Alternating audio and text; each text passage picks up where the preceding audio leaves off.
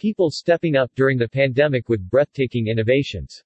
Bill Gates has a message to the world. New data reveals world stepped up to prevent worst-case scenarios from happening, spotlights need for long-term investments to ensure an equitable recovery and continued progress toward the global goals, known as the UN Sustainable Development Goals. Bill and Melinda Gates Foundation today launched its fifth annual Goalkeepers Report, featuring an updated global dataset illustrating the pandemic's adverse impact on progress toward the United Nations Sustainable Development Goals, global goals. This year's report, co-authored by Bill Gates and Melinda French Gates, co-chairs of the Bill and Melinda Gates Foundation, shows that disparities caused by COVID-19 remain stark, and those who have been hardest hit by the pandemic will be the slowest to recover. Because of COVID-19, an additional 31 million people were pushed into extreme poverty in 2020 compared to 2019. And while 90% of advanced economies will regain pre-pandemic per capita income levels by next year, only a third of low and middle income economies are expected to do so. Fortunately, amidst this devastation, the world stepped up to avert some of the worst-case scenarios. In last year's Goalkeepers Report, the Institute for Health Metrics and Evaluation IHME predicted a drop of 14 percentage points in global vaccine coverage, effectively erasing 25 years of progress in 25 weeks. New analysis from IHME demonstrates that the decline, while still unacceptable, was only half of what was anticipated. In the report, the co-chairs highlight that breathtaking innovation that was only possible because of global collaboration, commitment, and investments over decades. They acknowledge that averting the worst-case scenarios is commendable, yet they note it's not enough. To ensure a truly equitable recovery from the pandemic, they call for long-term investments in health and economies, like the ones that led to the rapid development of the COVID-19 vaccine, to propel recovery efforts and get the world back on track to meet the global goals. The past year has reinforced our belief that progress is possible but not inevitable, write the co-chairs. If we can expand upon the best of what we've seen these past 18 months, we can finally put the pandemic behind us and once again accelerate progress in addressing fundamental issues like health, hunger, and climate change. The report highlights the disproportionate economic impact that the pandemic has had on women globally. In high and low income countries alike, women have been harder hit than men by the global recession that was triggered by the pandemic. Women face structural barriers in every corner of the world, leaving them more vulnerable to the impacts of the pandemic, said Melinda French Gates. By investing in women now and addressing these inequities, governments can spur a more equitable recovery while strengthening their economies against future crises. It's not just the right thing to do, but a smart policy that will benefit everyone. The report also illustrates how the so-called miracle of COVID-19 vaccines was the result of decades of investment, policies, and partnerships that established the infrastructure, talent, and ecosystems necessary to deploy them quickly. However, the systems that allowed for the unprecedented development and deployment of the COVID-19 vaccine exist primarily in wealthy countries, and as a result, the world has not benefited equally. The lack of equitable access to COVID-19 vaccines is a public health tragedy, said Bill Gates. We face the very real risk that in the future, wealthy countries and communities will begin treating COVID-19 as yet another disease of poverty. We can't put the pandemic behind us until everyone, regardless of where they live, has access to vaccines. More than 80% of all COVID-19 vaccines have been administered in high and upper middle income countries to date, with some securing two to three times the number needed so they can cover boosters. Less than 1% of doses have been administered in low income countries. Further, COVID-19 vaccine access has been strongly correlated with the locations where there is vaccine R&D and manufacturing capability. Though Africa is home to 17% of the world's population, for example, it has less than 1% of the world's vaccine manufacturing capabilities. Ultimately, the report calls for the world to invest in R&D, infrastructure, and innovation in places closer to the people who stand to benefit. We must invest in local partners to strengthen the capacity of researchers and manufacturers in lower-income countries to create the vaccines and medicines they need, said Gates Foundation CEO Mark Suzman. The only way we will solve our greatest health challenges is by drawing on the innovation and talent of people all over the world. In so many ways, the pandemic has tested our optimism. But it hasn't destroyed it. Under the most difficult circumstances imaginable, we've witnessed breathtaking innovation. We've seen how quickly we can change our behavior, as individuals and as societies, when circumstances require it.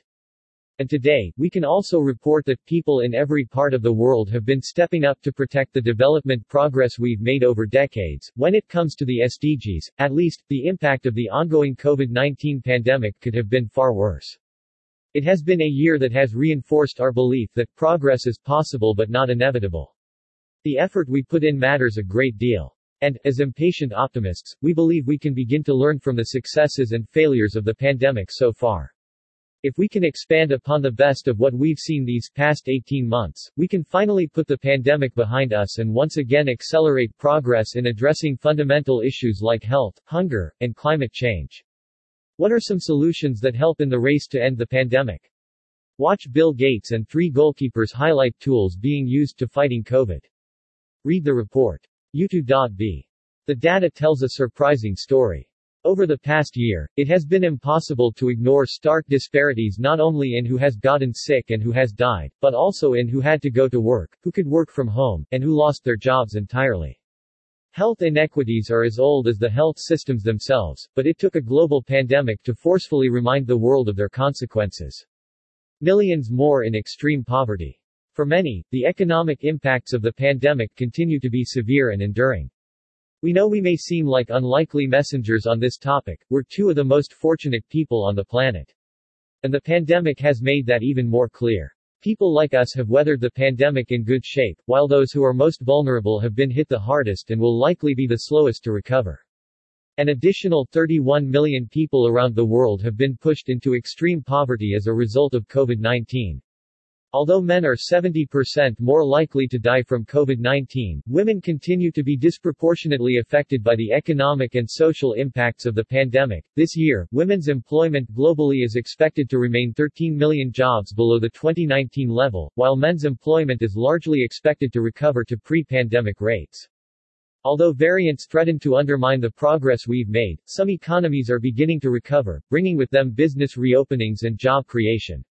But recovery is uneven between, and even within, countries. By next year, for example, 90% of advanced economies are expected to regain pre-pandemic per capita income levels, while only a third of low and middle income economies are expected to do the same. Poverty reduction efforts are stagnating, and that means nearly 700 million people, the vast majority in low and middle income countries, are projected to remain mired in extreme poverty in 2030. Growing gaps in education. We're seeing a similar story when it comes to education. Before the pandemic, 9 out of 10 children in low-income countries were already unable to read and understand a basic text, compared to 1 in 10 children in high-income countries. Early evidence suggests that learning losses will be greatest among marginalized groups. Growing educational disparities were found in wealthy countries, too. In the United States, for example, learning loss among Black and Latino third-grade students was, on average, double that of white and Asian American students. And learning loss among third graders from high-poverty schools was triple those of their peers in low-poverty schools. More children missing vaccines. Meanwhile, global routine childhood vaccination rates fell to levels last seen in 2005. Between the start of the pandemic and when health services began to recover in the second half of 2020, more than 30 million children around the world missed their vaccinations, that's 10 million more because of the pandemic. It's possible that many of these children will never catch up on doses.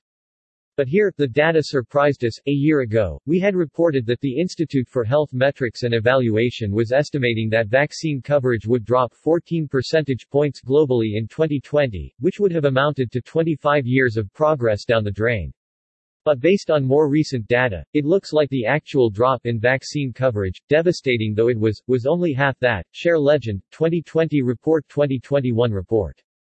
People stepping up. As we continued to sift through the data, it became evident that this was not a fluke. On many key development indicators, the world stepped up over the past year to avert some of the worst case scenarios. Take malaria, for example, which has long been one of the world's most deeply inequitable diseases. 90% of malaria cases are found in Africa. Last year, the World Health Organization forecasted severe disruptions to essential malaria prevention efforts that could have set progress back 10 years, and result in an additional 200,000 deaths from a preventable disease. That projection spurred many countries to action to ensure that bed nets were distributed and testing and antimalarial drugs remained available. Benin, where malaria is the leading cause of death, even found a way to innovate in the midst of the pandemic. They created a new, digitized distribution system for insecticide-treated bed nets, getting 7.6 million nets into homes across the country in just 20 days. Cotonou, Benin photo courtesy of Yanick Folly, AFP via Getty Images. They deserve the world's gratitude.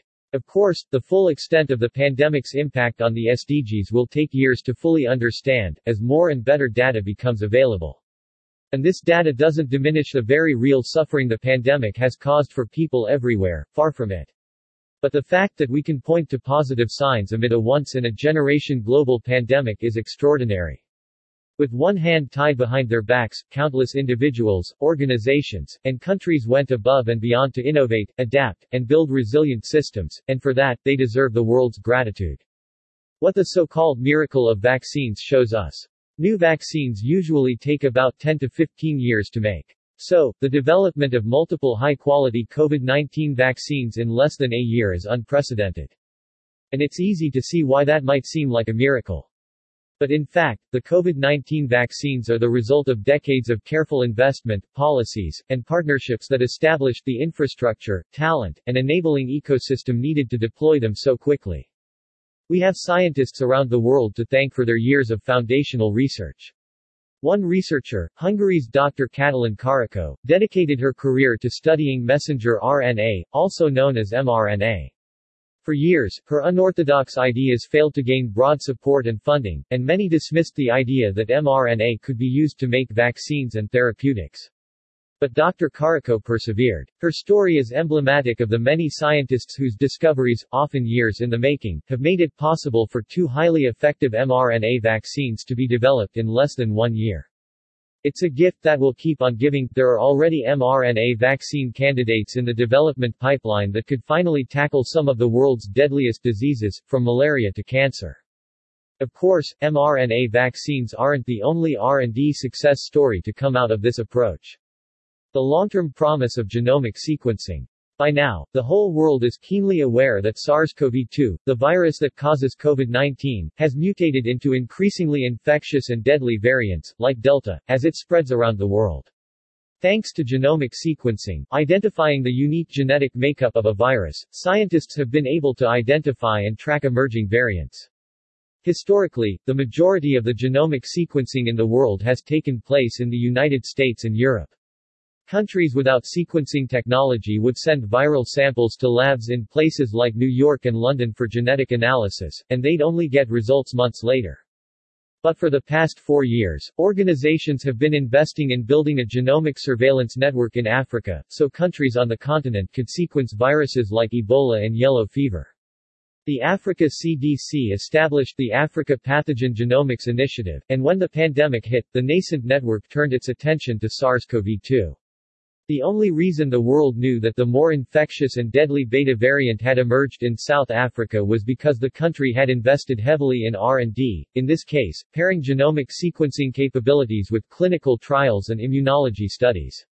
South Africa's own Dr. Penny Moore was one of the first scientists to discover that a coronavirus variant identified in South Africa could circumvent the immune system. With this information, public health officials around the world could plan accordingly and South Africa, which has also invested deeply in infrastructure to rapidly and effectively conduct clinical trials, could quickly adjust its vaccine trials. They began working to determine whether COVID-19 vaccines provided sufficient protection against the new variant that would soon spread everywhere. It's insufficient for rich countries to be the only ones with the equipment and resources to sequence viruses. It seems obvious that in a globalized world, where people and goods move constantly across borders, it's insufficient for rich countries to be the only ones with the equipment and resources to sequence viruses. But it took a pandemic to reinforce how important it is to support the ability of low and middle income countries to collect and analyze their own data, because it benefits everyone. And what's particularly exciting about Africa's genomic sequencing network is that the technology works for any pathogen. If the continent is able to keep building the network, it will soon be doing its own disease tracking for long-standing viruses like flu, measles, and polio. Scientific innovation, even at a record-breaking pace, isn't enough on its own. The COVID-19 vaccines are an amazing feat of R&D, but they are most effective when everyone has access to them. The inequities of the past year remind us that this is far easier said than done. It's up to people, from the halls of power to grassroots organizations and neighborhood groups, to step up to fill the gaps. And this year, it was these dynamic human interventions, when met with previous investments in systems, in communities, and in people, that allowed the world to avoid some of those initial, worst-case predictions. Investing in systems. As we write this, more than 80% of all COVID-19 vaccines have been administered in high and upper middle income countries. Some have secured two to three times the number of doses needed to cover their populations, in case boosters are needed for increasingly infectious variants. Meanwhile, less than 1% of doses have been administered in low-income countries.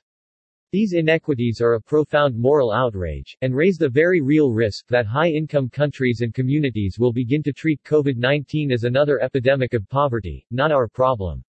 Share California total vaccines administered, 42 m population 39.5 m The population of the entire continent of Africa more than 30 times that of the state of California but through the first half of 2021, they'd each administered roughly the same number of vaccines. Africa total vaccines administered, 48 M population, 1.3 B.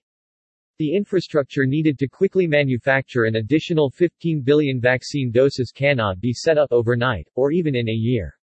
But India provides an example of what happens when that infrastructure is built up over the long term. India has been investing in its health care manufacturing infrastructure for decades, since the country's independence. The Indian government helped Pune, a city near Mumbai, become a major global manufacturing hub by investing in R&D capacity and local infrastructure, like electricity, water, and transportation. They worked with the World Health Organization to build a regulatory system for vaccines that upheld the strictest international standards for quality, safety, and efficacy and they partnered with vaccine manufacturers in Pune and other hubs like Hyderabad and our foundation to develop, produce, and export vaccines that tackle the deadliest childhood illnesses, from meningitis to pneumonia to diarrheal diseases. Of course, simply having manufacturing capacity wasn't sufficient to negate the crisis of COVID-19 in India, it's just one piece of the puzzle, but it is a remarkable feat of progress that today more than 60% of all vaccines sold globally are manufactured on the subcontinent. We've also seen that countries that have strong government investment in health infrastructure are far better able to proactively track, and in many cases, contain the spread of COVID-19. Long-term investments in eradicating wild polio in lower-income countries have helped countries like Nigeria and Pakistan build one of the largest operational workforces in modern global health. Investing in polio eradication created infrastructure for outbreak response and vaccine administration, which made a critical difference in disease outbreaks from Ebola to COVID-19. That's why long-term investments in health systems are so worthwhile, they are the foundation for emergency disease response. We might not have known which specific pathogen would lead to a once-in-a-generation global pandemic, but the tools to end the pandemic are largely the same as for polio or malaria or other infectious diseases, widespread testing and, when possible, fast and effective treatment and life-saving immunization. Investing in communities. Some of the most effective interventions we've been tracking have happened at a hyperlocal level, headed by leaders who have worked long and hard to earn the trust of their communities, something that cannot be built overnight or in the midst of a crisis. Women's self-help groups are common across India as well as other parts of South and Southeast Asia. For years, the Indian government and global partners have been investing in these small collectives of women who pool money and work to improve health, education, and other services in their villages. When COVID-19 arrived in Bihar, India, home to more than 100 million people, one local self-help group established trust with their neighbors by delivering meals and home-based health care to those who had fallen ill from COVID-19. When vaccines were ready for distribution in their community, these women became a source of information and guidance for those same neighbors who had concerns about vaccine safety. The Bihar government took notice of the work being done at the community level and declared March 8, International Women's Day, a day to vaccinate women across the state. Nearly 175,000 women took the first dose of the vaccine that week. Building on that success, the government of Bihar is replicating the program, guided by the women of the self-help group. Vaishali, Bihar, India Gates Archive. And in Senegal, community-based outreach has been key to delivering other vaccines, too. Senegal has been one of the success stories of routine immunization coverage. Before the pandemic, children were immunized against diphtheria, tetanus, and pertussis at similar rates as children in the United States and other high-income countries. But when COVID-19 arrived, fear of infection and misinformation reduced the demand for these vaccines dramatically. Investing in women and girls. We're seeing new innovations when it comes to how governments address crises, too. Of course, major policies often take years, decades even, to take root and make an impact. But once enacted and implemented, those policies can have far-reaching and long-lasting effects. In many ways, effective policymaking is the ultimate long-term investment. Consider the pandemic's economic gender divide. Even though each country has its own unique story to tell, we're seeing that in high and low income countries alike, women have been harder hit than men by the global recession that was triggered by the pandemic. But, importantly, data also show that the negative effect on women has been smaller in countries that had gender-intentional policies in place prior to the pandemic. That's why we're so encouraged to see governments around the world putting women at the center of their economic recovery planning and policymaking. Pakistan expanded its Ehsaas emergency cash program to get money to poor households, with women making up two-thirds of the program's intended recipients. Ehsaas provided emergency cash assistance during the pandemic to nearly 15 million low-income households, 42% of the country's population. And the effects will have a lasting impact, more than 10 million women being brought into the formal financial system for the first time. Argentina recently published its first budget with a gender perspective, directing more than 15% of public spending toward programs that target gender inequality. With guidance from a newly appointed Director of Economy, Equality, and Gender in the Ministry of Economy, they've adopted policies that support women and families, such as establishing 300 new public childcare centers in the country's poorest neighborhoods. And in the United States, the Hawaiian state government is putting women and girls, as well as Native Hawaiians, immigrants, transgender and non-binary people, and people living in poverty, at the center of its economic recovery efforts. The first gender-oriented economic recovery plan in the United States includes proven policies that support women's long-term economic empowerment, such as paid sick days and family leave, universal childcare, and raising the hourly minimum wage for single mothers. We're eager to see the long-term outcomes from these innovative approaches toward women's economic empowerment. But even in this early phase, these are encouraging new models of policymaking. These policies won't just make a difference in the short term, they'll help ensure greater economic stability the next time a crisis comes around. Even further, even faster. If the past year has shown us anything, it's this, simply addressing the crisis at hand means we'll always be playing catch up. To make future miracles possible, we need to think in generations, not in news cycles. Long-term investments are rarely the exciting, easy, or politically popular thing to do. But those who have made them have seen meaningful returns amid a crisis of historic proportions. So many of the groundbreaking innovations of the past year have one thing in common, they grew out of seeds that were planted years, or even decades, earlier. So, it's clearer than ever that we need more governments, multilateral organizations, and foundations like ours to make forward-thinking investments, knowing that the returns might be many years down the road. We must work with others to support talented researchers around the globe to identify new tools and technologies that could be building blocks for solving a multitude of challenges. And we must strengthen collaboration across countries and sectors to work together toward common goals. But it's not enough for high-income countries to simply keep investing money and resources internally and hoping their game-changing innovations make their way to the rest of the world. We also need to invest in R&D, infrastructure, and innovation of all kinds closer to the people who most stand to benefit. New sources of innovation. We've seen that COVID-19 vaccine access is strongly correlated with the locations where there is vaccine R&D and manufacturing capability. Latin America, Asia, and Africa are being hit particularly hard by the Delta variant right now because so much of their population remains unvaccinated. Africa, in particular, has had difficulty getting access to the doses they need. The continent, home to 17% of the world's population, has less than 1% of the world's vaccine manufacturing capabilities. If African leaders, with donor support, invest in and build a sustainable regional vaccine development and manufacturing ecosystem, the continent would be far less likely to be last in line in a future pandemic. Beijing, China Photo courtesy of Nicolas Asfouri, AFP via Getty Images. That's why we're supporting the Africa CDC and African Union's vision to do just that by 2040.